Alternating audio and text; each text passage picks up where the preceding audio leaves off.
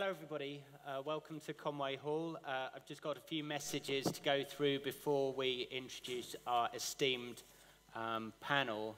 First and most importantly, and in accordance with all European regulations, let me just let you know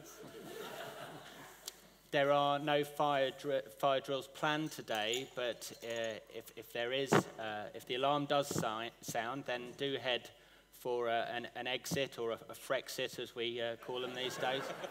Um, you can see them signposted around the room.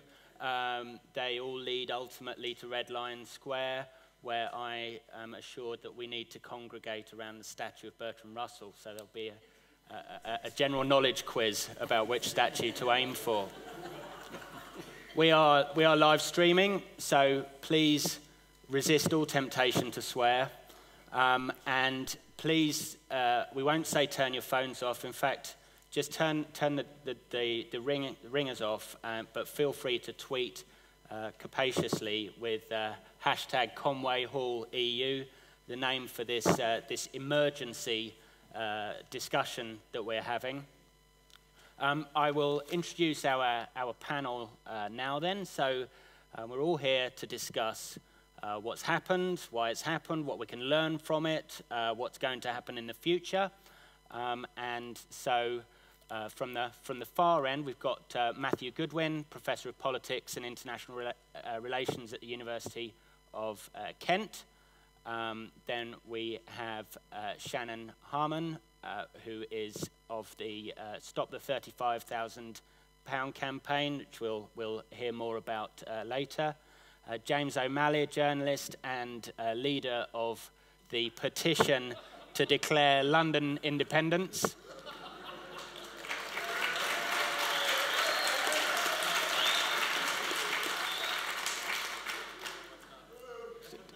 tough crowd, James. uh, we have Takis Tridimas, Professor of European Law at King's uh, College London. Um, I'm sorry you didn't get a similar response, Takis.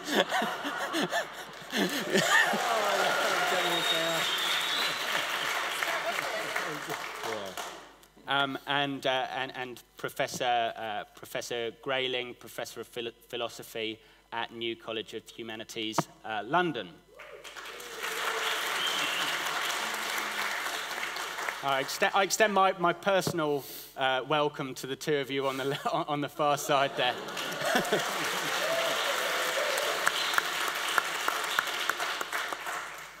uh, my, name's, my name's Guy Foster. Um, uh, I'm head of research at Brewin and I'm only here to chair uh, the discussion between these, uh, these knowledgeable people.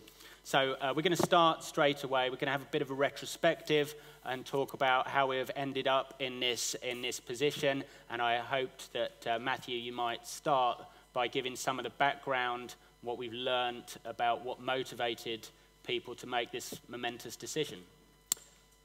Uh, okay, let's, let, that's, that's, very, that's a big uh, big question. Um, what, what, what, motivated Brexit? Uh, about, about a year ago, we were in this hall talking about, um, just over a year ago, talking about the general election, which now feels like a generation uh, ago.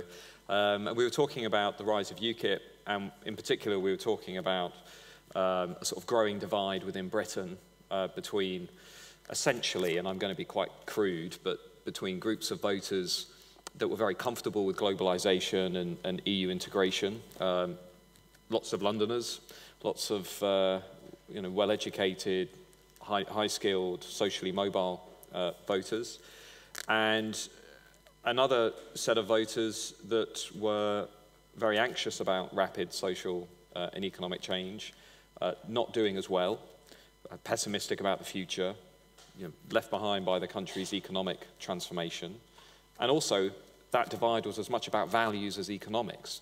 Two groups of voters holding a very different outlook on, on social and cultural issues. Now, fast forward to what we saw at the referendum, uh, and you saw exactly the same uh, conflict uh, play out. If you look at where Brexit was strongest, uh, support for Brexit, uh, median income was £18,000 versus median income of around 30 thousand pounds in areas where Remain uh, was strongest. Uh, Brexit really won over communities that were predominantly white, uh, suffering typically with more economic disadvantage, at, at low average levels of education. Uh, and those areas turned out, right? One of the reasons Brexit won, and we saw it all in the opinion polls just before the vote, you could see that the Brexit supporters were really committed. And down the east coast of England in particular, turnout was really high. And they took that opportunity to really impose a different set of values on the country. You know, and as my co-author Robert Ford, uh, we wrote a book called Revolt on the Right.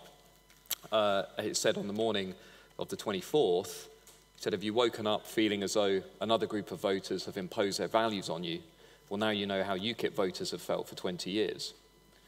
And it was, you know, an, in a way, it was a sort of, you know, it was a nice way of just reminding everybody that you know, we are incredibly divided by class, by geography, by generation. And all of that played out uh, at the vote on uh, June the 23rd. So is, is, it, is it possible uh, that it's not just, I mean, you make it sound like it's not just about the issues, it's not just about people telling us how bendy our bananas can be and stuff like that. You feel that, that, that that's, that's certainly the case, it's, it's something deeper and more societal than that. Oh, absolutely. I don't think this was really about Britain's relationship with the EU.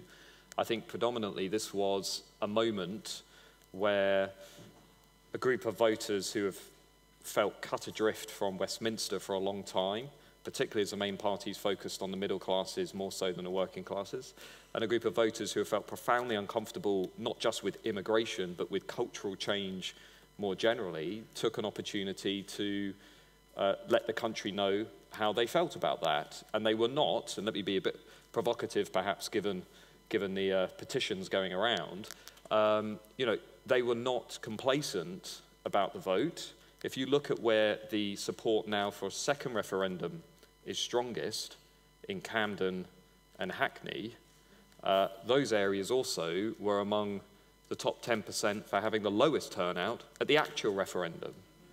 Uh, so I can sort of understand the sense of anger and frustration among Remainers, but you know, one group of voters turned up and really wanted to have their views and their values known, and another group of voters didn't uh, to the same extent. And I, I just think that's worth reflecting on. And, and has it enabled them to have their values known? Or well, we're leaving the EU. I mean, you know, uh, firstly, we're leaving the EU, and, and secondly, uh, every major Conservative Party contender is committing themselves to immigration reform, which is what they want, and the Labour Party now, you know, one stat, more than 60% of Labour constituencies voted for Brexit. You know, there are more questions here for the Labour Party than there are for the Conservatives. And so these, these voters, in a sense, have got what they want in that both of the main outlets in British politics, both of the main parties now, are going to have to somehow readapt around um, uh, Britain being out of the EU and also having stronger restrictions on immigration. Uh, that, that, that's ultimately what, what those voters want. Now, whether they'll be satisfied or whether they're expecting more radical change is another conversation. Um, but, you know, they, they have had a profound effect on, on British politics. So, th this is the first time, don't forget, in British history that Parliament's been told to do something it doesn't want to do. You know, 521 seats in England and Wales voted for Brexit, and around 140 MPs wanted Brexit. Uh, so this is sort of in interesting for constitutional reasons, not just because of Scotland, but because the people have imposed themselves on an institution that thinks fundamentally differently about this issue. But, but is uh, it, what I meant really was, is it that they have these values that are, that are now prevalent, or is it that they just don't share is it just a vote against the establishment on sort of whatever cause happened to be available, you know, that you happen to get offered a vote on? Well, if you look, for example, at uh, you know, what was driving support for UKIP and Nigel Farage over the last five years, it was predominantly a, a, a vote that was against immigration, that was uh, against the European Union, and was against Westminster. I mean, there's a nice question that the British Social Attitude Survey asks, which is, do you feel that politics is representing you? And if you just run that question among C2, D, and E voters, sort of skilled workers, unskilled workers, um, unemployed. Uh, never before has uh, the level been as high as it is now in terms of people saying they do not feel that politics is adequately representing them. Uh, you know, and there are, let's be honest, there are good reasons why voters feel that way. Um, the transition to a service sector economy, post-industrial economy has not worked out very well, particularly for groups outside London and the southeast. Um, many of those voters feel that they were never really given an opportunity to have a say over the arrival of uh, free movement. Uh, and many of those voters feel that they were effectively shafted by the focus of New Labour and then compassionate conservatism on middle class swing seats. So I can kind of understand why, in a referendum context, they decided, I've had enough. I'm actually going to let people know that it's not all about focus groups and swing voters. Uh, you know, and they took that opportunity. Okay, well, perhaps uh, I'll ask uh, Professor Grayling. I mean, we, we've got these two, we've got this two-party system, and one of those parties is born out of the unions and protecting labour, and one of them's born out of out of landowners. Is it is that the nature of, of the of the lack of political representation that the, the reason those parties came to exist is no longer aligned with the society that they're trying to represent? I think there's a lot of truth in that. Um, they are very strong on their traditions, both of the major parties, and uh, traditions tend to get out of alignment with present realities in ways that make it very difficult sometimes for the parties themselves to understand their own, their own constituency. Um, Labour, uh, being officially Remain, seems to have really lost touch with a very large segment of its traditional vote or the people that they would normally, uh, normally talk to. The, the, the um, additional problem to that is that this, this has been quite a long time in the making. If you go to our continental uh, partners in the European Union and travel around uh, those countries, you see the national flag flying alongside the EU flag. Every major infrastructure project which is on the go will have a sign up with the EU flag, showing how much input there is financially and in other ways to those projects. Here, there is silence. You never see an EU flag, and you don't know, except in certain parts of the country, whether or not this is EU money which is making a difference there. So the, the, the presence of the EU in the, the, the, the life of the, of the nation and the polity uh, is um, um, played down in the UK and has been ever since we became members, first of the common market. And this is a, um, a left, on the one hand, you have silence from people who should know better and should be able to articulate the benefits of EU membership. And on the other hand, you have a relentless, uh, hostile, skeptical rhetoric from the tabloids, from the right wing of the Tory party, from UKIP, making everybody think that somehow or other, actually, we are net losers by being members of the EU. It's only people who, who uh, I think, travel a bit more, or who work with um, partners in uh, other EU countries, who have a sense of a genuine common purpose. And that, that sense is lacking in the general population here. So I'm, I'm very sympathetic to, to the idea that this wasn't only about the EU or membership of the EU. Other factors came into play. And I think the big, the big losers actually are they are the political parties. And we see from the um, potential for a major split in the Conservative Party over this matter, and certainly it's already become visible in the Labour Party, that there might have to be, or there might, as a result, uh, be a realignment across the political spectrum because of this. At the moment, we're in a period of uncertainty. We don't know what's going to happen to Jeremy Corbyn's leadership. We don't know who would emerge as leader of the Conservative Party necessarily. They're both seeming to behave as if it's um, sort of business as, as usual, certainly in the, case of the Conservatives, not so much in the case of Labour. But uh, will that stick? Will, they, will it be business as normal afterwards? Will there be a, an acceptance that um, Brexit is inevitable and therefore uh, the old party politics will just resume?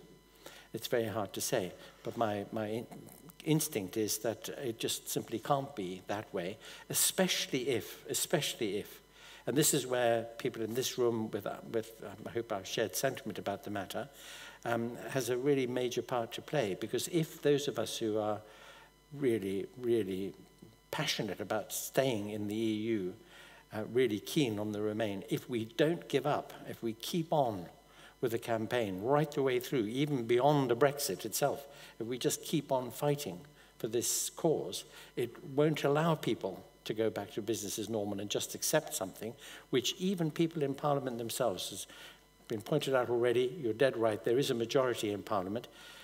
And I've had letters from, from MPs saying, oh, well, you know, of course, I think it's an absolute disaster, but more of my uh, constituents voted to leave than not. So um, subtext, I'm a bit more concerned about my seat than I am the future of the country, so I'm not going to be doing anything about it. Uh, and and this, this is the worry. So we really do have to keep that, that campaign going. Well, what's, what's the role of an MP? Is to represent its constituents or to uh, to, to represent their best interests? Well, I mean, th th this is th this is going to be a very fraught issue because Leave say they got the majority. They got they actually got 51.9 of, of uh, percent of the vote. So that's it. End of story. They they got a majority, and that's democracy for you. Well, it isn't actually. I mean, it's not our constitutional democratic arrangement, which emerged from the very slow yielding by the ruling classes in this country bit by bit, extending the franchise to making 32 and so on, um, knowing that uh, if you went all the way to direct democracy and you had weekly referendums on you know, any issue of, of government legislation, uh, the result would be an absolute mess. Uh, and it would be a mess predicated on the fact that only about 2% of the population would bother to take part in referendums every week anyway. So we don't have a, a direct democracy, we have indirect democracy. We elect people to go and do some thinking, find out the facts, and uh, act on our behalf. And if they make a mess of it, then we, we don't vote them in next time. The point about elections is that they happen periodically and not too far apart. So we've always got some kind of, of monitoring of the situation and we can change our minds about things. What's so undemocratic about a, a referendum is that it looks as if it's one off. It's actually a snapshot of sentiment at a particular moment in time. And for Parliament, for MPs, to say that this referendum, which was set up originally as a non-binding advisory referendum, that this referendum trumps their parliamentary duty to think of whether it really is in our interests to go as people at the moment think we should, uh, is, is a, a, a failure to enact their constitutional responsibilities. This is why I think one major arm of what we do has to be to say to, to MPs, look, you've really got to take your, your duty as a representative, not as a messenger boy or, or girl, but as a representative who's got to take a, a serious look at the, uh, at the circumstances and make a judgment and act on the basis of that judgment. And the very worst thing is MPs who write in response to, to letters that we send them and say, well, I'm with you, I'm a Remain, but, you know, the referendum, so my hands are tied, I'm just going to do what, what they say. What, uh, what, what mandate has this given to MPs and to the government, this ref referendum result? What, what does it empower them to do? Obviously to leave the EU, mm. but that's, that can mean any number of different things. So what, what, what are they empowered to do? Well, I mean, you know, officially the line is that the referendum was only advisory and, and not, not something that was set in stone. But essentially, most members of parliament have interpreted the result, which, which by the way, was not that close uh, in England. I mean, uh, Leave won by seven points in England basically. Um, so, you know, before holding that second referendum, I think, you know, there needs to be a lot of sort of grassroots work by Remain. But uh, MPs have uh, basically interpreted it as being start proceedings on uh, renegotiating, the uh, re uh, negotiating the exit and also uh, delivering an end to free movement and replacing that essentially with a points-based system. Um, now, there are going to be discussions about do we go into a transitional arrangement, an EEA type arrangement, which uh, other panelists might, might like to talk about?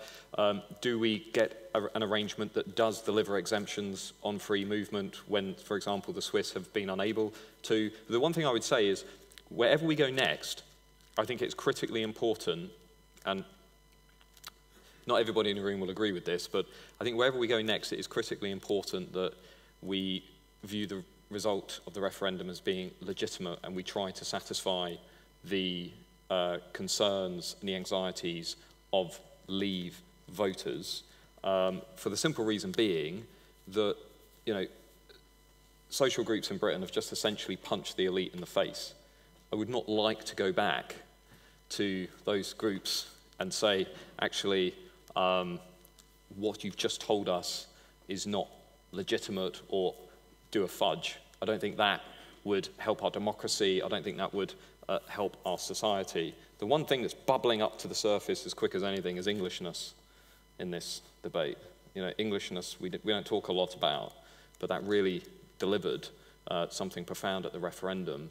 And I don't think that sweeping that under the carpet and saying, well, just, you know, just because other groups in society don't like that result, well, let's, you know, let's try and keep pushing back and pushing back. I think the first uh, thing we need to do is actually accept that it's legitimate and work around it. Yeah, I mean, the, the result, of course, is result is the result, and it's it's very clear. What it means, I guess, is the thing that's much more difficult to appraise. Well, it's not difficult. It means we need to negotiate an exit from the EU, and we need to negotiate restrictions on free movement or put into place a different system. That, that, that's, the, that's essentially well, the, the message that Leave voters have given the government. But none of that, other than the leaving the EU bit, none of it was on the ballot paper, was it? You know, it, it is assumed that it is an issue about immigration, but it's... Uh, well, this, this is where we start heading into the debate among some conservative circles, which is, oh, actually, this was really about sovereignty, this isn't about free movement. Every major serious survey, with the exception of Lord Ashcroft's poll, which I have issues with because of the questioning, every single major survey is pretty clear. Uh, I mean, it's 100% clear. Uh, the primary motive for Leave voters was immigration.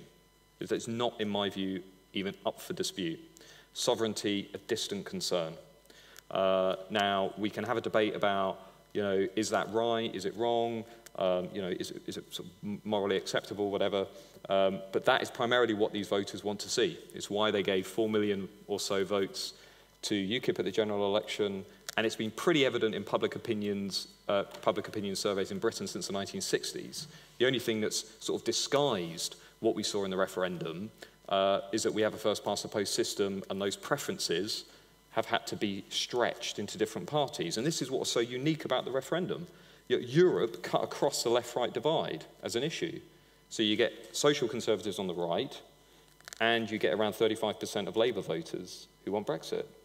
So the main parties found that very difficult to, to manage, but the message, I think, was unequivocal. Can I, sorry, I don't want to, just the two of us to be taking up all the oxygen here, but just from a, just like to push back on this point about the legitimacy of the outcome. Um, I, I think you're dead right that uh, a lot of the motivating sentiment must be taken seriously. And you're, you're also right that, of course, it's an immigration issue. And it's also about those people who formed, as it were, the heartland of the Leave vote were feeling very disaffected and very uh, separated from the process, nobody taking an interest in their concerns and the like. Um, putting the blame for that on Europe making, making very, very generalized promises about what would happen if we had retained, quote unquote, our independence, um, uh, and uh, leaving it completely open exactly what the roadmap would be for addressing the concerns that those people had was a major fudge on the part of the Leave campaign.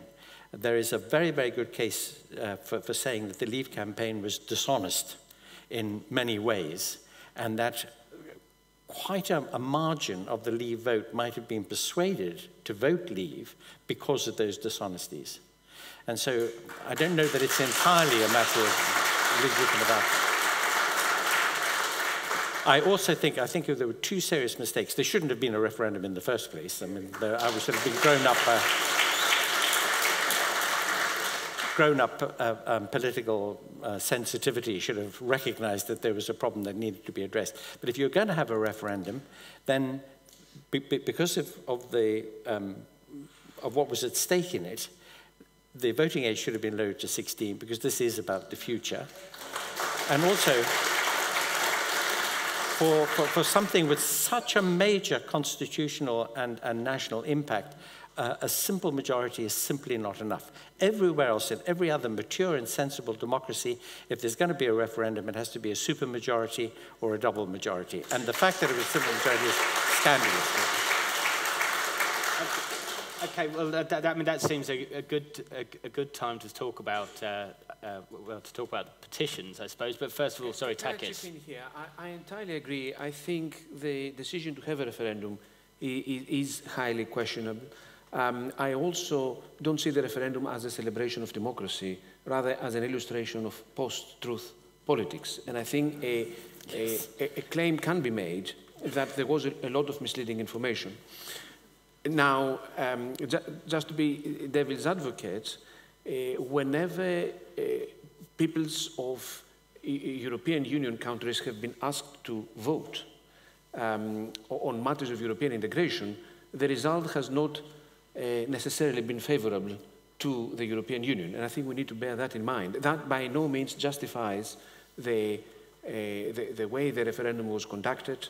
Um, but I think it is something that, that, that uh, political elites, both at European Union level and at national level, ought to bear in mind if the idea of, of, of European integration is to work.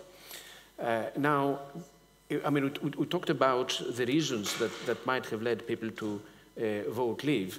Uh, I wonder what are the, the political effects, and, and, and to me they're very, uh, uh, uh very disconcerting, uh, almost disheartening. First, I don't think that we, we, we end up with more democracy. If anything, we end up with less liberal democracy. somehow the idea is cultivated that democracy uh, equates to majoritarianism, and this is not true at all. I think the European Union has done an awful lot for protecting fundamental rights and also an awful lot for dispersing political power. This is, I think, uh, an aspect that ha has, has been overseen. By having more centers of political power, in fact, it uh, uh, uh helps the citizen, it, gives, it, it empowers the citizen. So, so, I don't think we're going to end up with more democracy. Uh, I think, irrespective of the motives um, uh, of voting no, um, the effect is that, that, that the, the, the, no vote empowers what appear to me to be the wrong causes. Uh, it really does. It, it, it does not uh, project a message of inclusion, uh, it does exactly the opposite, and, and, and, and it empowers all sorts of wrong causes. Um, it also places, I think, the United Kingdom in a trajectory of conflict with the European Union, the, the European countries. And I think that that um, is not good. It's going to lessen the political influence that uh, the UK will have. Uh, I, I, don't see it as a recipe leading to more economic prosperity or to alleviating social and economic differences.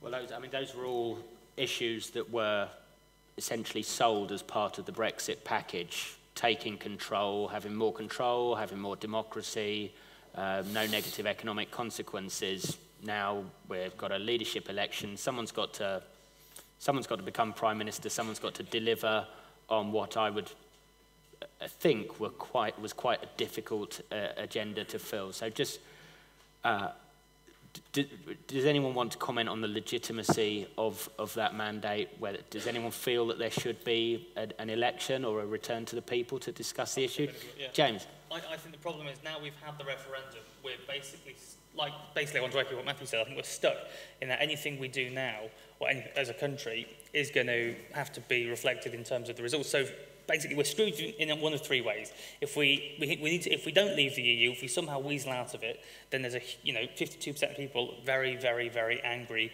um, and discontented with the result. If we leave the EU but have free movement, we um, again have some very angry people who don't get the results they were expecting.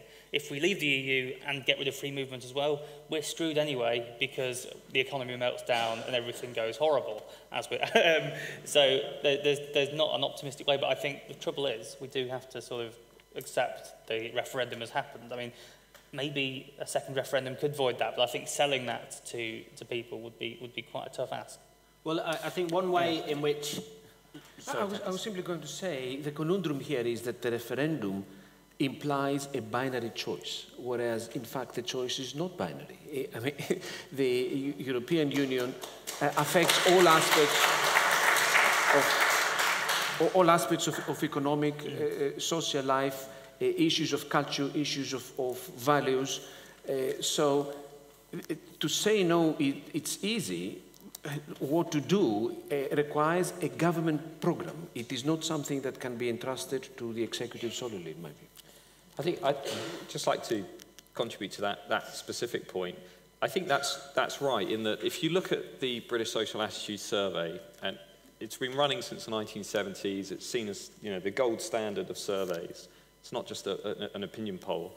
And it asks people when it comes to Europe, basically, do you want to leave? Do you want to stay? Or would you like to stay in Europe, but a reformed Europe? And pretty consistently, the most popular answer has been outside of the binary choice, which has been, I'd like to reform Britain's relationship with Europe, um, you know, hinting perhaps that large majorities ultimately want to stay in. But, you know, before we sort of go down this line of, you know, um, a line that actually makes me feel uncomfortable after what was not a close referendum. This was decisive in England. Uh, and I keep saying that. Well, it wasn't in, in Scotland, London, and Northern Ireland. Um, but, but, but elsewhere, you know, 521 constituencies in England. So if you want to run a general election on this issue, that's fine, but Leave will win, um, you know, as things stand. Um, but I've heard a lot of sort of, not tonight, but in, in other sections of the media particularly, a lot of condescension, sneering, you know, let's just wait for Leave voters to pass away, you know, fairly sort of, fairly, fairly kind of, you know, um, dismissive sort of, dismissive stuff.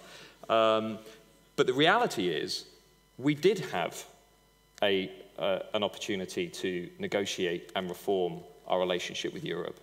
And we weren't given very much. And David Cameron failed to deliver very much.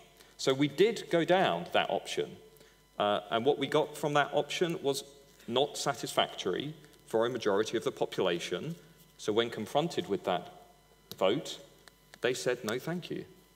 Well, that, that assumes that people voted on the basis of the settlement negotiated by the Prime Minister, and I'm not really sure. Well, that was what the debate was about and the campaign was about, wasn't it? In January and February, we had a national conversation well, about a reformed uh, relationship with the EU. Yeah, I'm not sure how, how much of the conversation was about the provisions of the new settlement negotiated by the Prime Minister. But that comes back to the point of, of, of the way the, the, referendum question was put, which, which seems to me to have been a failure of political judgment. If the question was, would you like to stay in the European Union on the basis of that settlement, people would have a more concrete choice and the government would have more leeway to, to negotiate something else.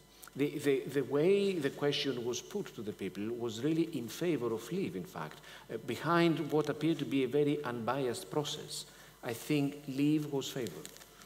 I, I, think that's why the question was altered on the ballot because it was originally seen to be um, you know, not, not impartial. Uh, Remain leave uh, followed the stay, uh, the stay, uh, uh, was it stay leave or stay go, which was considered to be too favourable to leave. I mean, you know, we're now arguing about the questioning on the ballot. I think um, outside of um, outside of uh, conversations, um, you know, in, in particular, you know, pockets of the country, I think it's um, you know, what we saw at the referendum was fairly conclusive, was followed, was preceded by negotiation with Brussels. It did not deliver very much.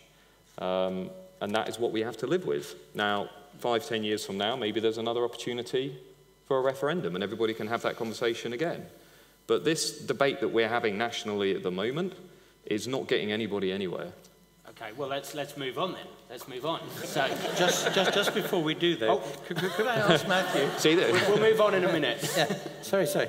But I just want to ask Matthew, uh, insisting on, on the, uh, the size of the margin in England um, outside London. Do you think that if, if uh, another referendum were to be held at the end of this week, let's say, that Leave would have 52%? All of the polling that has been released uh, since the referendum, look at the latest Ipsos Mori or ComRes, completely refutes the buyer's remorse thesis. This is a, this is, I would suggest this is a construct of, um, you know, Remain-leaning, uh, newspapers and such that actually this can't really be the real, the real result. You know, th this is the real result, and if we go back to the country in a week and say, can you do it again, um, my worry would be, um, you know, the, the leave vote um, increases. Okay, well, it may depend whether they hold uh, commercial property funds or not. Um, well, don't, don't, just don't forget, just don't forget one little quick thing, and then I'll be quiet. There was a very revealing ComRes poll a few weeks before the result, which suggested most people, 63%, were perfectly willing to accept a short-term economic cost for a leave vote if it meant they had greater control over the country's borders. Now, I'm not saying I agree with that, but that is an insight into the leave vote that is very regularly swept under the carpet. That for some people, this was not just about uh, GDP. For some people, this was about something else. Well, I, I, I, I find, um, I probably haven't looked at it as much as you, but professionally, I, I look at these things and try and understand which direction the country's going to go in. And combining the result and the Survation and the YouGov polls, I came to the conclusion that there seemed to be a firm majority who wanted to retain access to the single market, even if it meant well, that's not a different being question. A, even if it meant not being able to, to, to limit free movement. Uh, because that's, you know, that's the impossible duo that needs to be reconciled by the, the coming government. You've been told you can have the single market and restrict labour. It seems unlikely that that's achievable unless the Europeans are bluffing in some way. So now somebody has to kind of reconcile that, which is what's going to mm. presumably either happen or not uh, in September. Um, but uh, let, us let's, let's talk about uh, whether this result can be overturned, either legally or democratically. So there is a few, there's a few you can see who I'm looking at here, uh, Takis. There's a few uh, suggestions. One is that, uh, first of all, Article 50, the, the, invocation of Article 50 has to go through our democratic, uh, our normal constitutional process, I think. So does that mean it has to be voted on by Parliament, or could Mrs. Leadsom, for example, uh, tweet it on the 9th of September? I, I, think the, well, we are here in, in, in legal terms in, in uncharted territory. So this is really heaven for lawyers. It's heaven for academic lawyers, if there are any of us left uh, as a result of the no vote, and also heaven for, for practicing lawyers. The, um, the story in the corridors is that someone from a city, from a city bank, uh, calls a, a solicitor's firm and says, is, is it true that you charge a flat fee of, of 5,000 pounds for three questions on Brexit? And the lawyer says, yes, certainly. tell me the other two questions.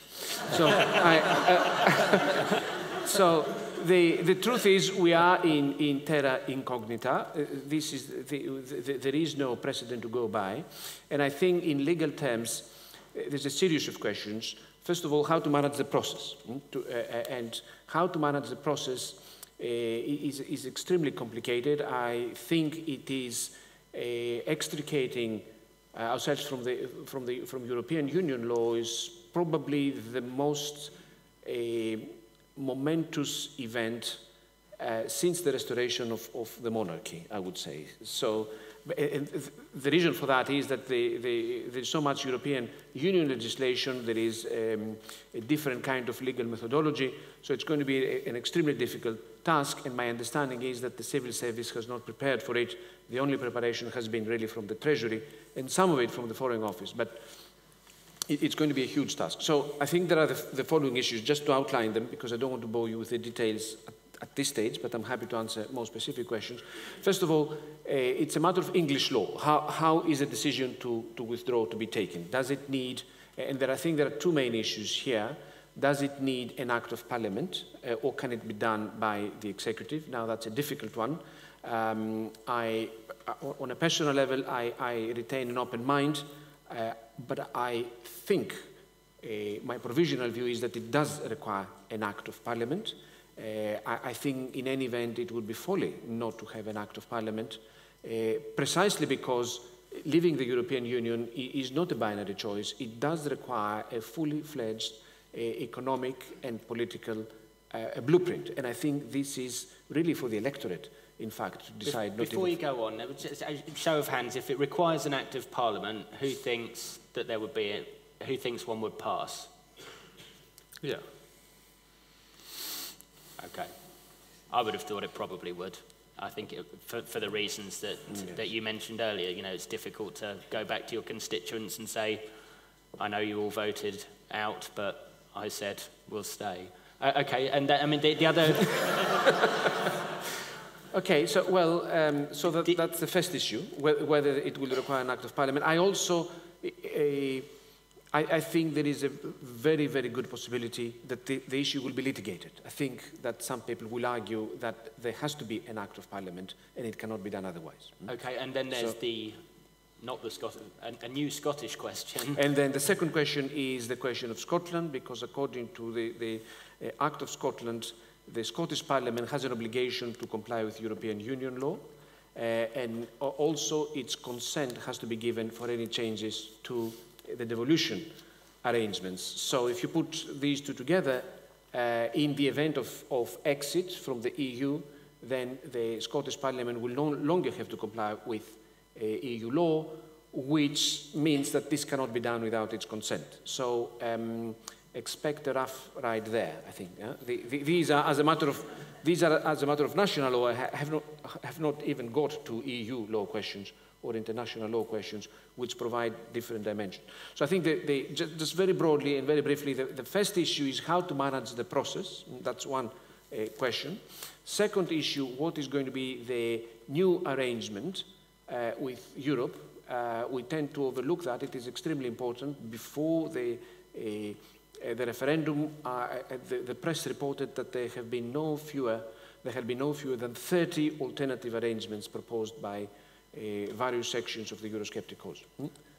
Okay, well, if perhaps challenging it legally might be just a bit more divisive than we, we might ideally be aiming for. Much better if everyone just changed their mind, wouldn't it? If, if there was evidence that everyone had changed their mind, what could change everybody's mind? Well, perhaps uh, London declaring itself independent of the rest of the United Kingdom. Is that...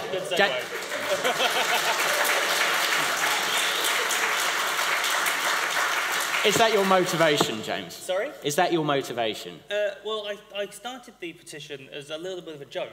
Um, it was. I, I, support, I supported the Remain campaign. I was very disappointed. I stayed up all night watching the results. About half five in the morning, you know, David Dimbleby says, "That's it, we're screwed." Um, and so I thought I created this petition just to be, just so like frustrated Remainers, you know, would could sign it and we could all sort of cry in frustration together. I thought maybe 100 people would sign it. Uh, since then, it's had, I think, 178,000 um, signatures, and people have started taking it seriously. I've got like hundreds and hundreds of emails from people saying, let's start a party, let's have a campaign, let's do this thing. Um, even, I think even, um, even Anthony Grayling has, has signed on to the Londependence you're, you're movement. a disciple of James's, um, right? and, yeah, um, so now I'm thinking, well, what can we, what can we do with this? Can, I mean, I'll be honest, and maybe I don't want to disappoint anyone. I think, is there anyone who supports the campaign in the room? There's a few, there's a few of you. Blimey, okay. I don't, I don't want to disappoint anyone. I'm not sure Londependence is particularly plausible at the moment, although I guess two years ago um, you would have said leaving the EU was a bit remote. But, um, but, the, but you know, I, I don't think we're going to get uh, guard posts on the M25 machine gunning down um, anyone trying to get into London or anything like that. I don't think we're going to print money with Barbara Windsor on. Um, but um, at the same time, I, I, I think, you know, maybe if not full independence, maybe London can get greater devolution. Maybe we can have something like Scotland, uh, which will allow us to somehow remain, if not in the EU, but in the EU in all but name. I don't know, maybe adopt. You know, I'm, I'm not, I'm not going to, I'm going to look scarily away from the professor of international law here who knows more than this, who knows about this. Well, why don't you look hopefully towards him? Well, I will hope. Is there a way we can somehow get London to just remain in the EU? I mean, Scotland has huge range of powers over its own laws. We've got a bigger population. Can't we do something a bit like that and take, can't we take control? It's not obvious, not uh, obvious. at the moment how it can be done. That's not a no. Bear in mind, if you ask two more questions, yeah. massive bill. What, what, what do you think, Professor Grayling? Is, is James underselling the prospect? Uh, well, I, I think the practicalities uh, look rather daunting, I suppose. I mean, it would be marvellous if, um, if, we could, if the whole country could stay in the EU. That would be the desideratum. Uh, but it's, um, it's not in the interests of the country as a whole, and certainly not in the interests of London for us to be leaving the EU. And I'm sure there are lots of people uh, whose whose livelihoods, whose futures, whose, um, whose work every day is so entangled with the, the EU that as the realities dawn, and I mean, we've already had, you know, several cold douches of, of, of reality as a result of, the, of just of the vote, and we haven't even left yet. We don't quite know what the arrangement's going to be. That this must be a wake-up call. This is why I feel, um, you know, I'm very sympathetic to the analysis that, that, that Matthew gives, but, uh, but I am much less, less inclined to give up on my wishful thinking that there are plenty of people who are changing their minds about it as the realities dawn. Which is why I think that a very, very vigorous, very well articulated campaign um, to uh, change minds, to press Parliament to think differently, to get MPs to vote with their judgment and not, not with their anxieties about the next election is something that we have to do. It's something which is worth doing because even if it didn't work out, at least it would, uh, it would give us a sense of satisfaction that we had done our utmost. And I think it would lay down a very serious marker. You know, you, the, the, our partners in, in Europe are very afraid of the right wing in the Netherlands, the right wing in France, looking for the Nexit and the Frexit and, and so on. That are already, of course, there have been calls for referendums there. The, the Frexits are there and at the back. so, um, so that they, they've taken a, a pretty strong line on this, but I, I think the, the, great, the great movement of history has to be for all the European peoples and nations to, to work together. And these setbacks, and this is a very major one, but it just could be, people look back on this in 100 years' time and see it as a, you know, as a, a major obnubilation, uh, obnubilation, a major bump in the road. But um, if those of us who are very keen on the EU just keep on and keep on, and especially with younger people, it really is down to them. I would love to see a very vigorous, very articulate uh, movement on the part of, of the young, all the way down to the 14, 13, and 12 year olds, whose futures are very much at stake here. And that, that, would, that would keep hope alive, e even if it meant that it was the hope of being able to rejoin the, the Union in, uh, in a few years' time. Okay, well, I mean, I, th I think there's, there's no di di disputing uh, what uh, Professor Goodwin was saying in terms of the general gist of the Leave campaign. There was an anti-immigration aspect to it. I know some people who voted uh, Leave on the basis that the EU restricts lots of things, and one of those things they argued is that it, it, it creates a distortion towards uh, EU immigration and away from by, by implication, uh, international immigration. So Shannon is, is here, um, and you are on the receiving end, I suppose, of legislation uh, to do with non-EU uh, immigration. How are you finding that? Well, to be honest, being on this panel, I feel a little bit out of place.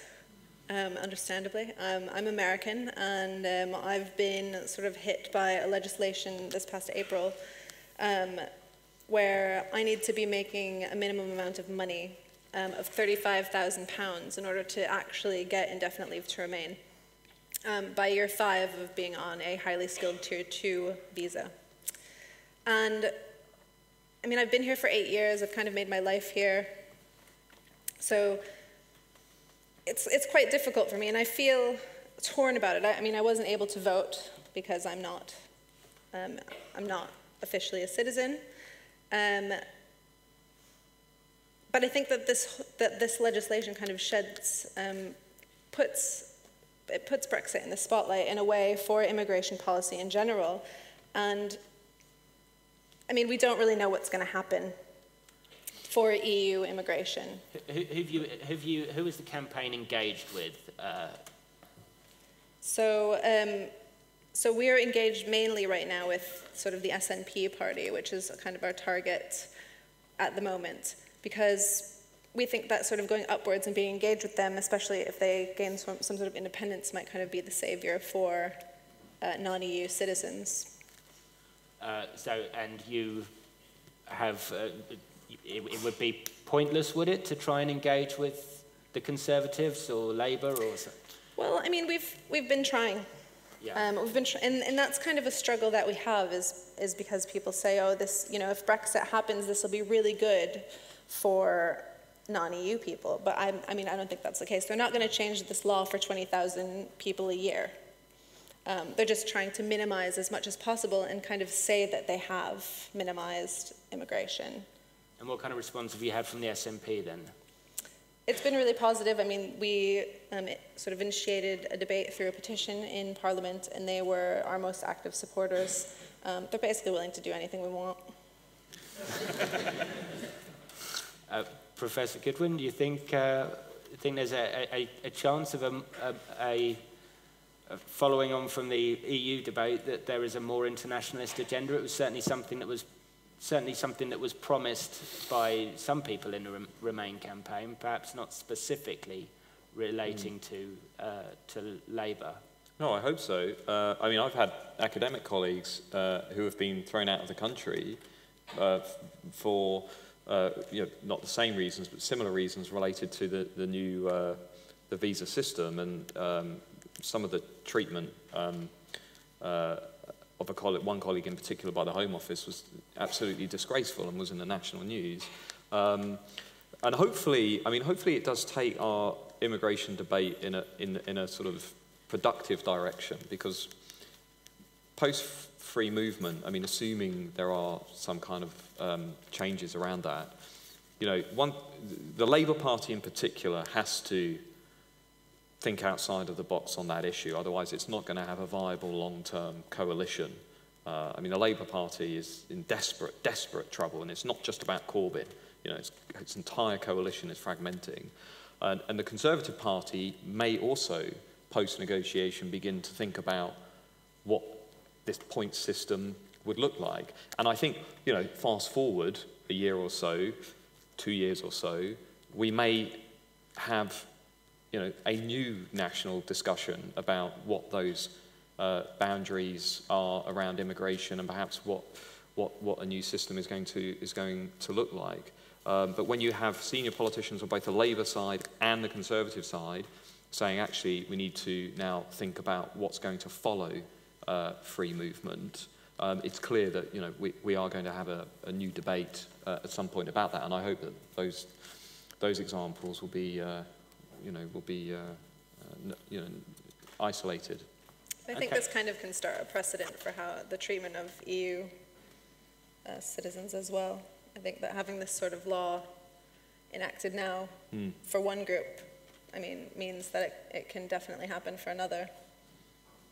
Yeah, I mean, I think the statements of Theresa May and so on has been, you know, they've been out of touch with where public opinion is, you know, on, particularly on the role of and presence of EU nationals. Um, but, but, you know, both of the main parties are also, I mean, I'm not surprised the SNP are willing to do business. I mean, I think they're, you know, they've just been dealt a, a, a pocket aces, and they've got, they've got, you know, they'll engage with anybody and everybody to get um, that second referendum. And they still have some problems around that. You know, mass opinion in Scotland is not yet in favour of a second referendum. Um, and the economic argument is going to be difficult for Sturgeon to make post the oil crisis. And there is a flip side, actually. I would briefly say there's a flip side to our economy going sort of downward, and perhaps that will revive the opportunity for Remainers. There's a flip side to that. The next big debate in Europe is the Italian banks. That's the next big debate in the autumn, basically whether the Italian financial system will survive. The debate after that will be Marine Le Pen in France, and the debate around the same time will be the alternative for Germany breaking through nationally. So while our economy goes through problems, um, Europe is also now going to go through a succession of big challenges. Geert Wilders as well in the Netherlands, who's also pushing for a referendum. So we're going to have, you know, these two, uh, uh, uh, you know, these two courses running simultaneously. So it might not be that, you know, leavers are looking at Europe and saying, actually, it's all really working out over there. Maybe I need to rethink my decision. Um, there's also a good chance that the Turkey deal with the migration crisis may well fall through as well. So I don't want to be, maybe, I'm, I'm sounding very gloomy today. I, I'm sounding very pessimistic. I don't, I don't mean to be, but I do think there are challenges on both sides that are going to structure our debate. Well, I, I, do, I do, want to, um, I do want to end on an upbeat note. So in a moment, I'm, I'm going to go along the panel and I'm going to ask you for your kind of your bullet points of what you want to see happening to improve you know, improve life, improve uh, our, our, our relationship with the EU, and improve the general sense of um, empowerment that, the, that people have. So we'll do that in a moment, but, but first let me just quickly ask you, because we have talked about uh, Scotland, but just uh, Irish reunification, is that a possibility? oh, okay, well, there you go. Politically, no, legally, perhaps. I mean, well, anything's a possibility now, isn't it? I mean, uh, James might be leader of the Labour Party by tomorrow.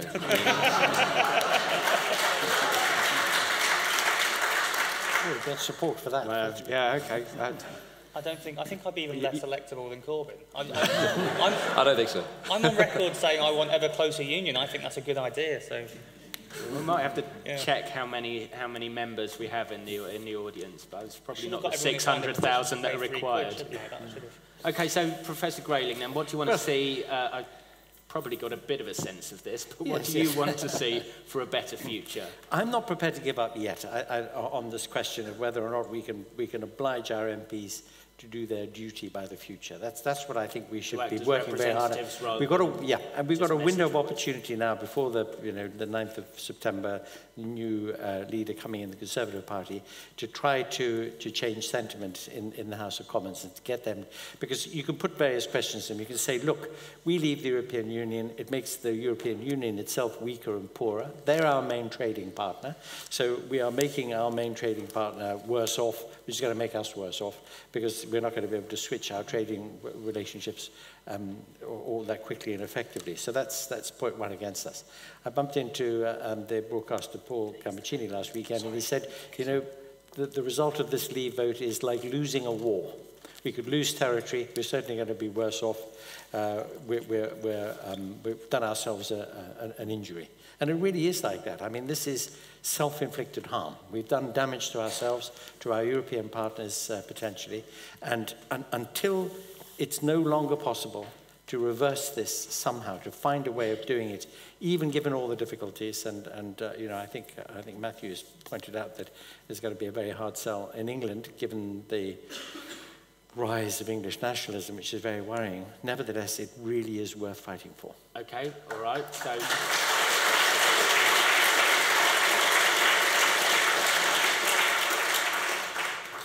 Well, I share that analysis and I second it. I would say the, uh, the best possible scenario, my, my, my top line, would be exactly the same. Uh, I think it is worth a, a not giving up. Uh, my, my, bottom line, I would have thought, would be uh, to, to, to ensure that, that certain values that the, that the membership of the European Union has uh, helped us develop uh, remain and that we deliver a message of inclusion, that we continue to feel civis europeus, as it were.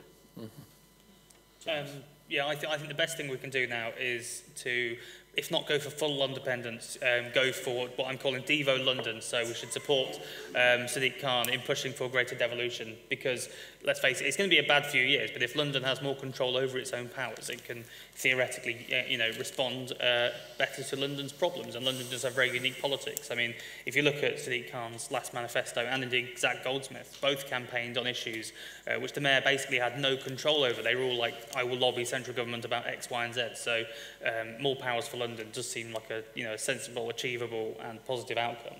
And they, and they don't really have that much power does it? The, no, the, I mean, being London, London Mayor looks great fun, but it's uh, yeah. I think I think it's basically it's like you can sort you play with trains and you yeah, cut ribbons, yeah, exactly. which sounds yeah enormous fun. But basically, different colour. yeah, London's got a huge housing crisis. The only way we're going to solve it is by either building more houses and having rent controls and things, both of which are powers the mayor needs. So if that can happen, or if, if, if somehow we can make that happen, that would be you know a demonstrable good change. So I think that's probably the best outcome. And the other thing I'm quite optimistic about is I'm, I understand in September when we get a new Prime Minister, they'll be giving 350 quid, um, million quid a week to the NHS. So we've got that to look forward to as well. Um, are you going to tell him or shall I? Shannon. Um, so mine are based on my migration, obviously, and I'm not an expert, but I think that laws like the 35k threshold, they kind of set the tone for trade and movement between leading economies. Um, and there's nothing really written uh, for um, EU, uh, EU immigrants in the EU treaties um, that, that they can retain rights in the UK. So I think that we need to, to fight uh, for more reasonable immigration in general, um, regardless of what happens. Um, and also, I'm in the market for a new job at £35,000. So, um, if anybody has anything going in digital, let me know. I'm brilliant. I almost swore there as well. Matthew. Uh, so I guess my, uh, my hope would be that uh, we see something that we didn't see during the referendum. Uh, I think the referendum could have been uh, a great deliberative moment in British democracy where we could have talked to one another uh, and we could have actually seriously had a conversation about what kind of society we are and where we want to be. What we saw instead actually was great polarization where Remainers were talking to Remainers and Leavers were talking to Leavers, and there was no real uh, exchange and dialogue. There was no marketplace of ideas, right, which is, which is the essence of, of democracy. So my naive hope would be that we now go into a deliberative moment in Britain about how to make this work. Not everybody wanted the result on June the 23rd, but if sections of the country that are aggressively Remain start to separate, start to um, pursue their own agenda, we will only become more divided as a country. We will not at all get into a better place. So perhaps well, my tip would be maybe we should just have a conversation about how to make this decision work because you know, that ultimately is how you're going to win the respect of your opponents and get them to listen to your arguments over the longer term, not by saying, I'm going to go off and do my own thing because I don't respect your views and I don't really uh, view your opinion as being legitimate. Because that's what the, these voters have been told for 50 years, right? By the political parties uh, and by uh, the sort of a very different section of Britain. Uh, I would not replicate that strategy over the next five uh, to 10 years. Okay, well, we're getting...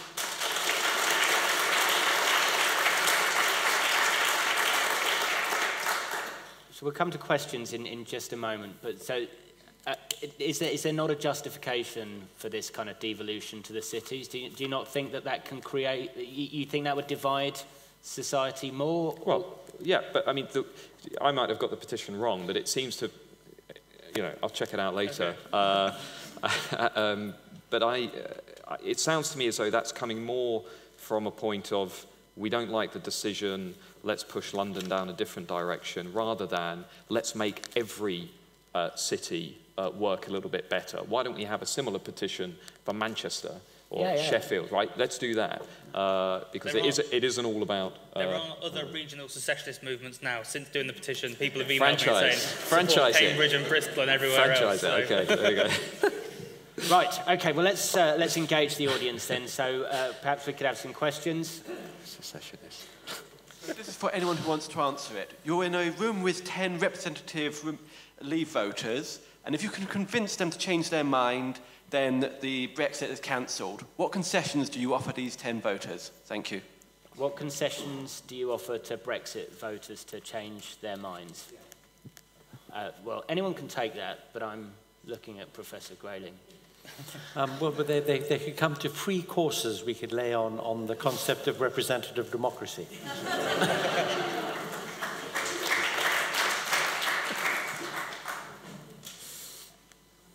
I, will chip in, but I'll defer to everyone who's cleverer than me, everyone else. But um, no, I, I think, you know, the reason Europe and immigrants get the blame for everything is because for the past generation, politicians have been blaming them for everything, and you know, they, people have been screwed over in, in, these, in, in many of the leave areas. So surely the way to win people over would be for a government to proactively try and help people in other areas by creating more inclusive political and economic institutions.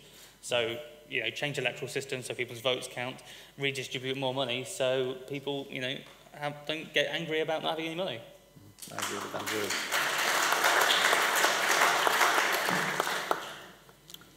Okay, all right. Uh, that was that was incidentally an excellent question. It uh, it was brief. Uh, it ended with a question mark, and it gave the panel a good uh, opportunity to reply. So, um, Madam. Um, I know that um, obviously in England the uh, leave to remain ratio was um, like not very balanced, but overall it was quite equal. But I've noticed that you know socially there is kind of a demonization of leave voters, and I was wondering if you think, like for everyone, I was wondering if you think that's kind of dangerous for our country that the 52% of people are being seen as kind of like bad and you know stuff like that. Mm. So demonisation of Leave voters and demonisation of, of the old is another thing that, I, that I, have heard about. Um, what, does anyone what do you, what, what do you think, James? What, what, what, okay, well, yeah, no, I, I think there is a problem. I think there is a, a danger there. Um, that, I mean, I was talk, I was, I was, it, we, we're all cocooned in our bubbles now. That's the thing. We all get our news through social media. We've, I, I think I know maybe three or four people who voted Leave, and they were all, you know, left-wing Lexiters rather than, you know, predict, you know, Leave voters he'd expect. But yeah, so I think we need to figure out how we can, you know, understand other people and, and get close to them, because otherwise they're gonna, the divide's going to persist. Yeah, uh, left-wing Euroscepticism was the thing that really didn't take off at this referendum, I thought. I mean, I remember Paul Mason's piece saying, you know, I really want to leave Europe, but I won't uh, at this point in time. And I sort of expected a lot of, you know, modern-day Tony Benns running around making the case for, for Brexit, but it didn't, uh, it didn't really happen. Um, no, I mean, I think the question really gets to the root of why we have become so divided in recent history. And, you know, I tweeted this out the other day, and I just, I just, just a couple of stats, but I think it's quite revealing. Um, if you look at the 20 local authorities that gave strongest support to Remain, 45% of voters had a university degree, 42% were professionals, 26% clicked non-white on the census. Only 11% were pensioners. But if you look at the 20 authorities where leave was strongest, only 16% of voters had a degree, only 23% were professional workers, less than 5% were non-white, and nearly 20% were pensioners.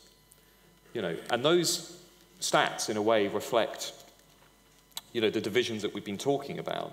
And I think the problem for the group of voters that you're uh, uh, uh, sort of alluding to, the Leave voters, is that for decades they've just not felt as though their anxieties and concerns are uh, respected uh, or, or seen as being as of equal measure to, to others in society. And that has been corrosive and it's eroded trust under the surface. I mean, this vote was not a shock. I mean, I'm surprised that people found this vote surprising.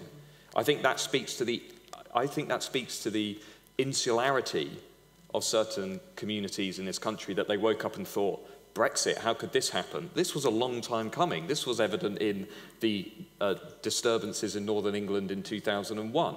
It was evident in support for the far right. It was evident in support for the UK Independence Party. It was evident in support for the fact that working class voters were completely leaving the political system, something that nobody really noticed after New Labour. This was a long time coming. Uh, and I think the root of that is this question, which is they felt that their views, uh, that their interests were not represented. Did, did any, anyone manage to change anyone's mind? So what, what struck me about the, uh, the debate was that if you tried to engage with anyone on the subject, you did become very polarized very quickly and everyone just sort of retread, entrenched their uh, opinions. And perhaps it's trying to do everything in 150 characters with numerous hashtags, I don't know, but it, it, it was, you know, seemed very difficult, perhaps because it was a binary issue, perhaps if it had been an election with different manifestos to choose from.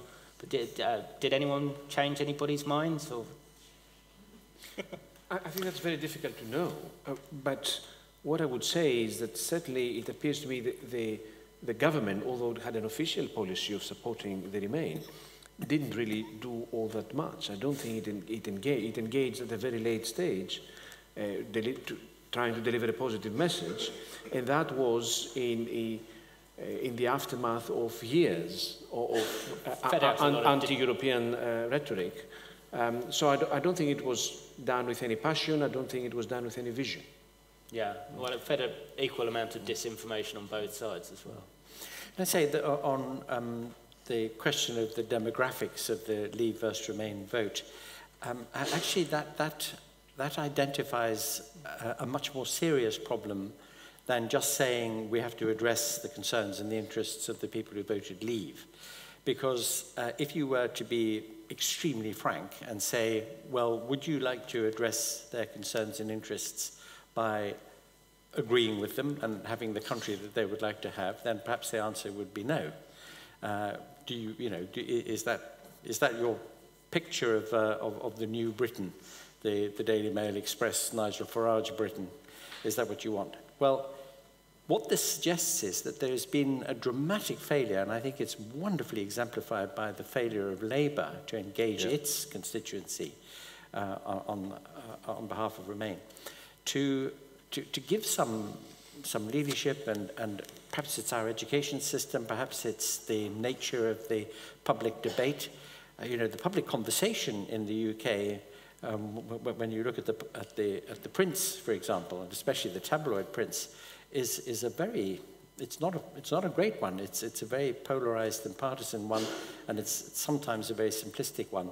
So maybe that's where the problem lies. How do we, how do we improve people's general participation in the conversation and the level of information and the level of maturity of reflection on these matters? Mm. That might be the long-term challenge that we really have to address.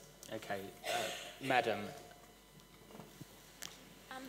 Just a very quick comment. Um, I campaigned for the, lead, for the Remain campaign in Ealing, um, and I did actually manage to convince a couple of people, unfortunately not enough. Um, and I felt that the trick was always to, to really listen to people first and listen to their concerns, because a lot of them had very legitimate concerns. So every conversation that I felt was successful started with just listening to somebody else's 10-minute rant. Um, and then when you sort of, you know, when that ended in a question, then you started to answer the questions. And people had very serious and very, uh, you know, very well-informed questions about the EU. And they very much felt that their politicians and, and um, maybe even their school systems and, you know, the, the wise people on TV were never able to explain certain things to them. So um, I want to throw a question back at you, which is, um, in the aftermath of the referendum, is there a need to maybe increase education about the EU in Britain, and how could that be done?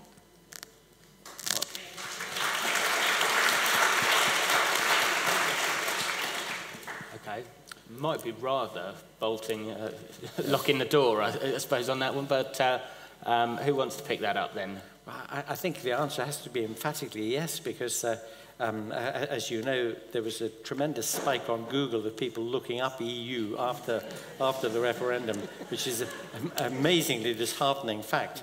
Uh, but but it, did, it did give rise to the very best post-referendum joke, which was that the England football team all started looking up football on Google after the uh,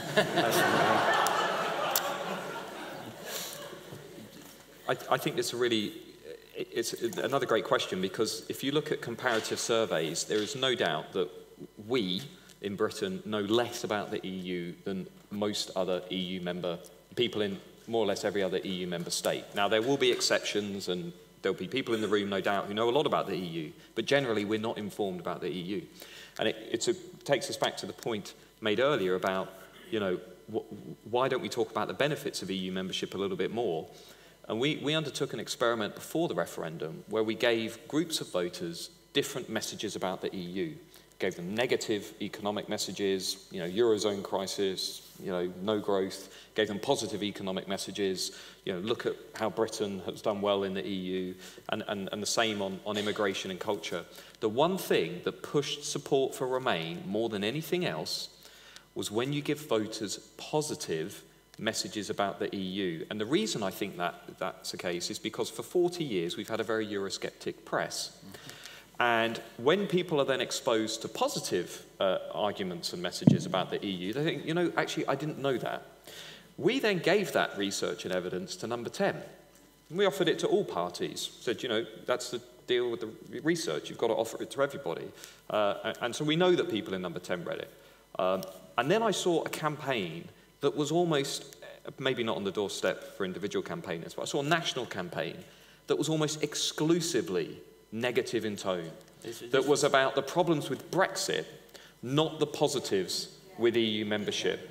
So this is what Juncker said, isn't it? If you, if you, if you to, Well- to Cameron. If you, if you spend all day, all day, every day telling everybody how awful Europe is, you've got, you can't be surprised when they vote to leave Europe. And for British voters, this was the, the third fear-based campaign in, in as many years. We had Scottish independence, we had uh, the 2015 general election, and then we had the referendum. And all three of those campaigns were based primarily on negativity and fear. The reality is he wouldn't have been prime minister because he wouldn't have been the leader of the Conservatives if he'd been a Europhile all his career, isn't that right? Or, I mean, it, it, the, the nature of British politics is such that it's not possible to become a leader in it with, with the, giving the message that needed to be given.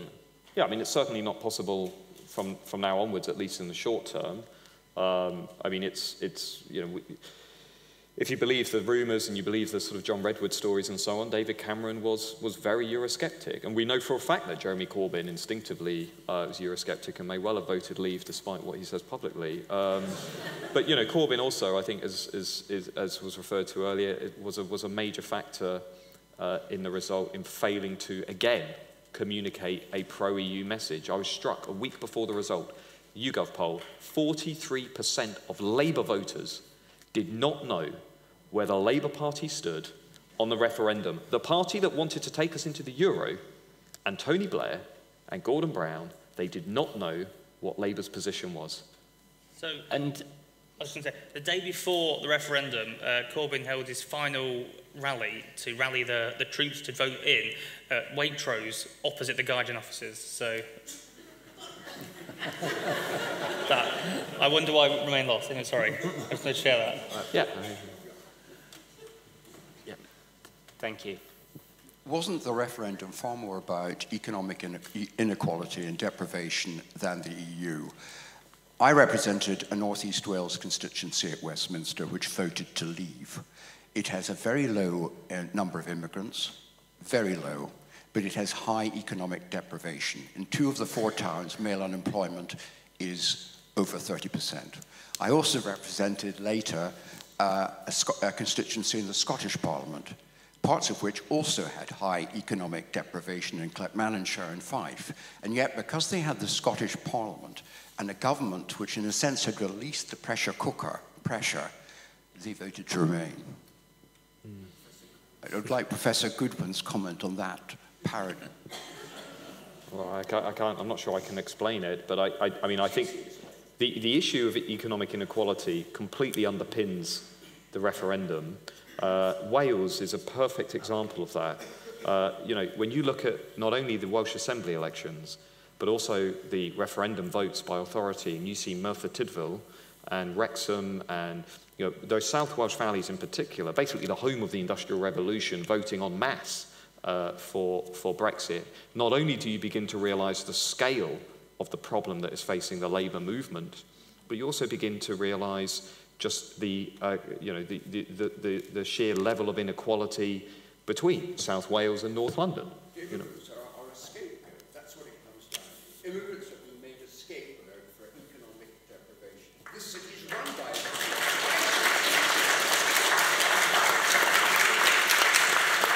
There are immigrants in London.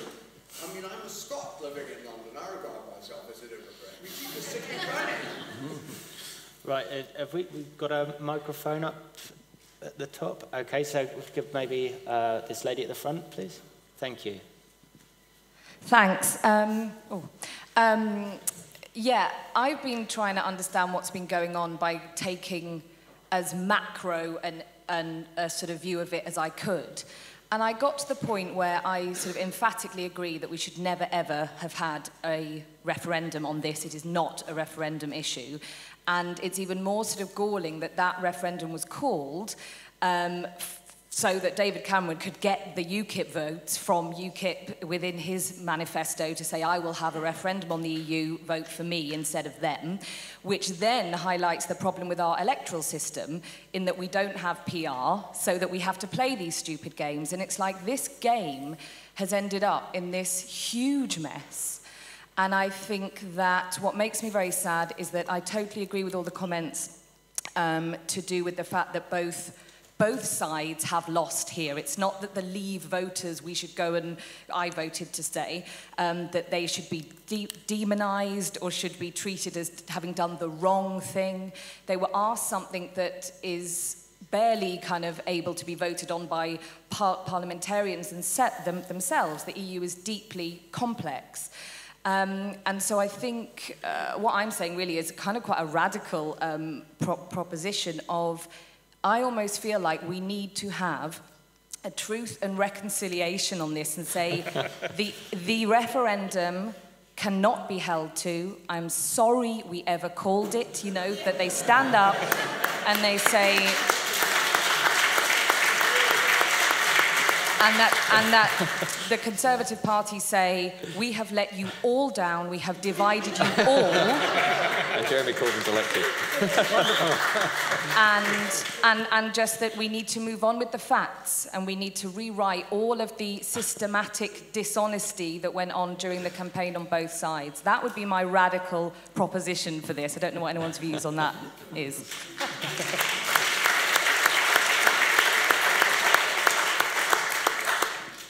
I'm not sure that required an answer. Does anyone? You've got my vote, I think. Yeah, yeah. I'm, I'm with you on that one. Yeah. Okay. You may, you may be the mayoress of James's new. Uh... right, um, madam, there's some significant straining over there. Hi, thank you. Um, I started up just before um, James O'Malley did, a few days before the um, referendum, the London independence campaign. And the reason I did that was because my partner, who's non white, was subject to a drive by racist attack in the north of England. Um, does the panel think that we can really get through uh, and have a national conversation when there's so much uh, racism, homophobia, transphobia, anti, anti-disabled phobia in this country, and so much of it is being driven by the media. I think it's very very difficult for us to actually engage in this, uh, this uh, conversation. I would challenge Professors Goodwin and Grayling to um, say how we could actually engage in that conversation when there's so much hate being driven by the media.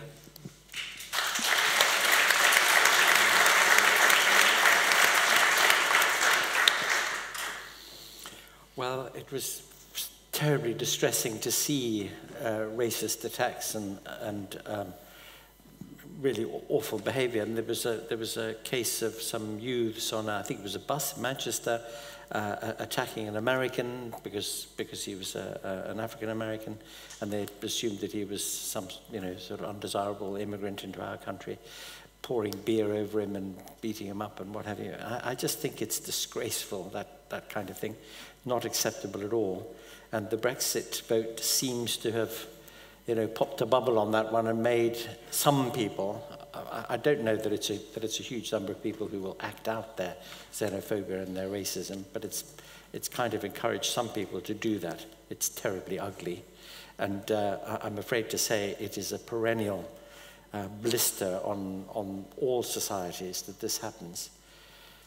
Again, it's one of those things where, where you have to keep up relentlessly and systematically the effort to change people's attitudes and behavior and to protect the rights of, of people, of everybody, to their choices, their style of life, to, to, to what they are, uh, to, to argue for the legitimacy of it. This is, in, in a way, a kind of accidental outcome of the, of the Brexit thing, that, it's, that it seems to have given some people permission to, to act out their attitudes.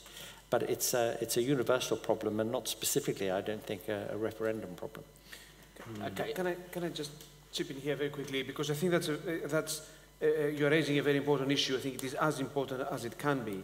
And I think it links to what I said earlier, that the, the, the Leave vote has empowered the wrong causes.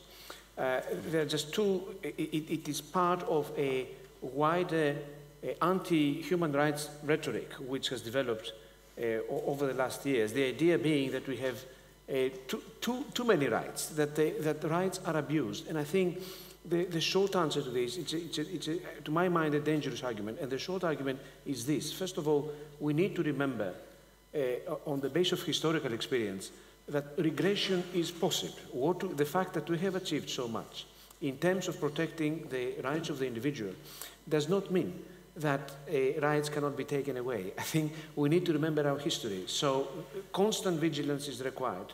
Uh, I think that's very important. Secondly, if you think that human rights can be abused, then surely you must accept that uh, state authority can also be abused, in which case the, the question to ask ourselves is this, where would you rather live? In a society which allows the abuse of state authority or in a society which allows the abuse, as it were, of human rights? I think th these are issues which, to my mind, are indirectly at least linked to, to the debate on Europe.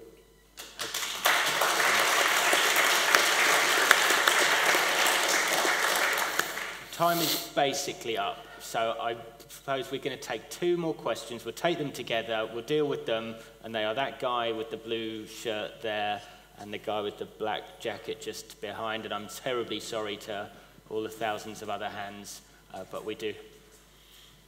Thank you. Uh, I'll be as brief as I possibly can.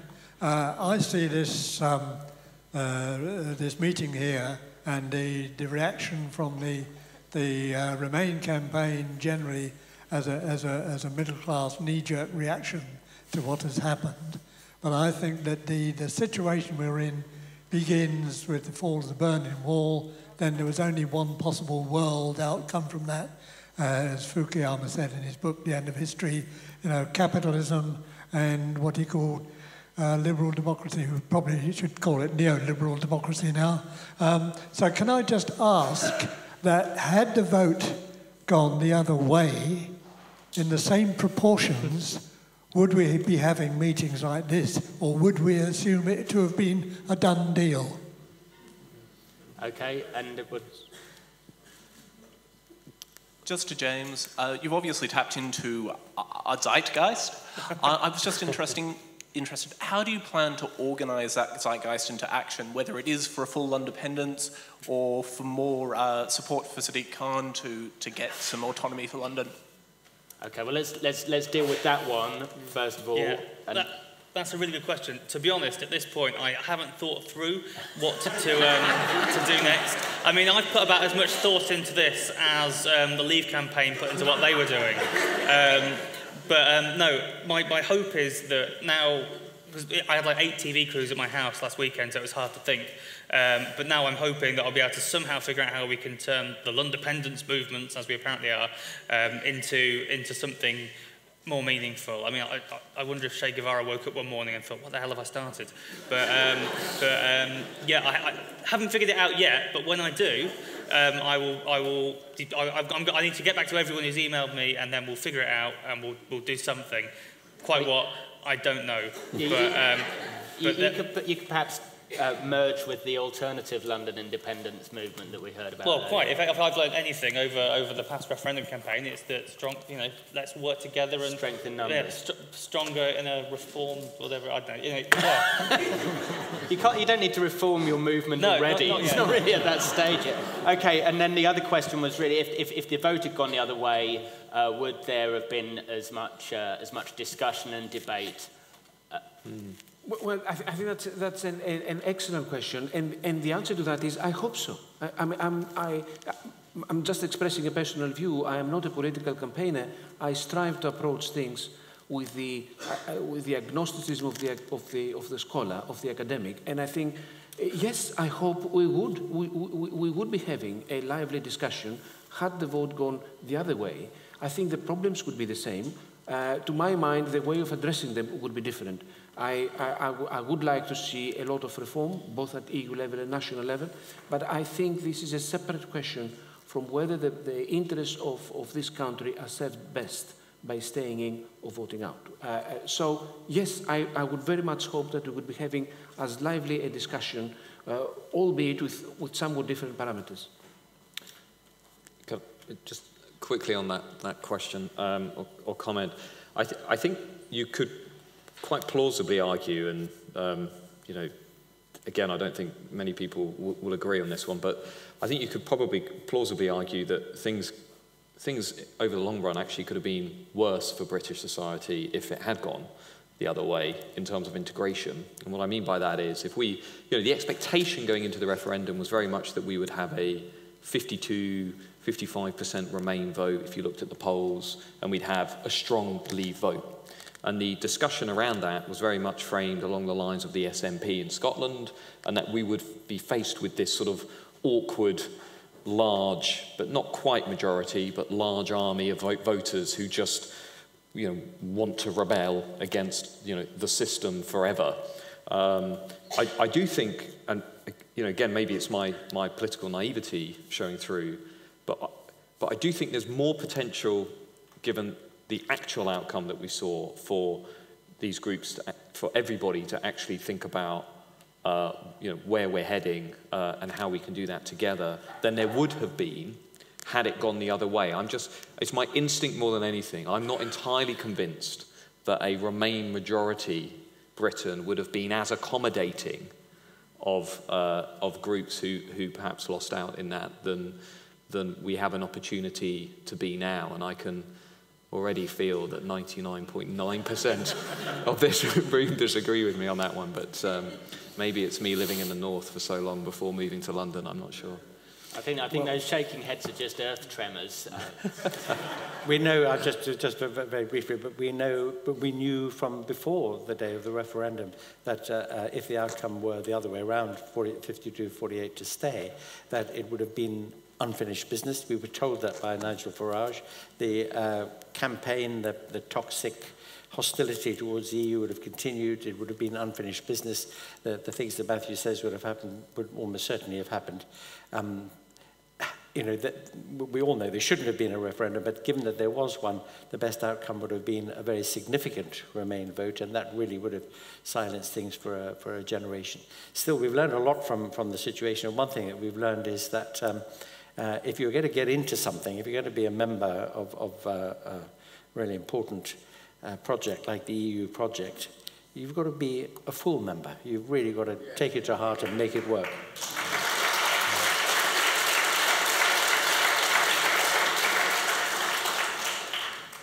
Okay, well, at that stage, we really must draw the physical part of the debate to a close, but nevertheless, the social and digital debate can continue. We've got a hashtag Conway uh, Hall EU, uh, so continue to post your questions and, uh, and give, give your views. All it remains is for me to thank our guests, uh, our, our panelists, and to also thank you for coming along and making this such a great debate.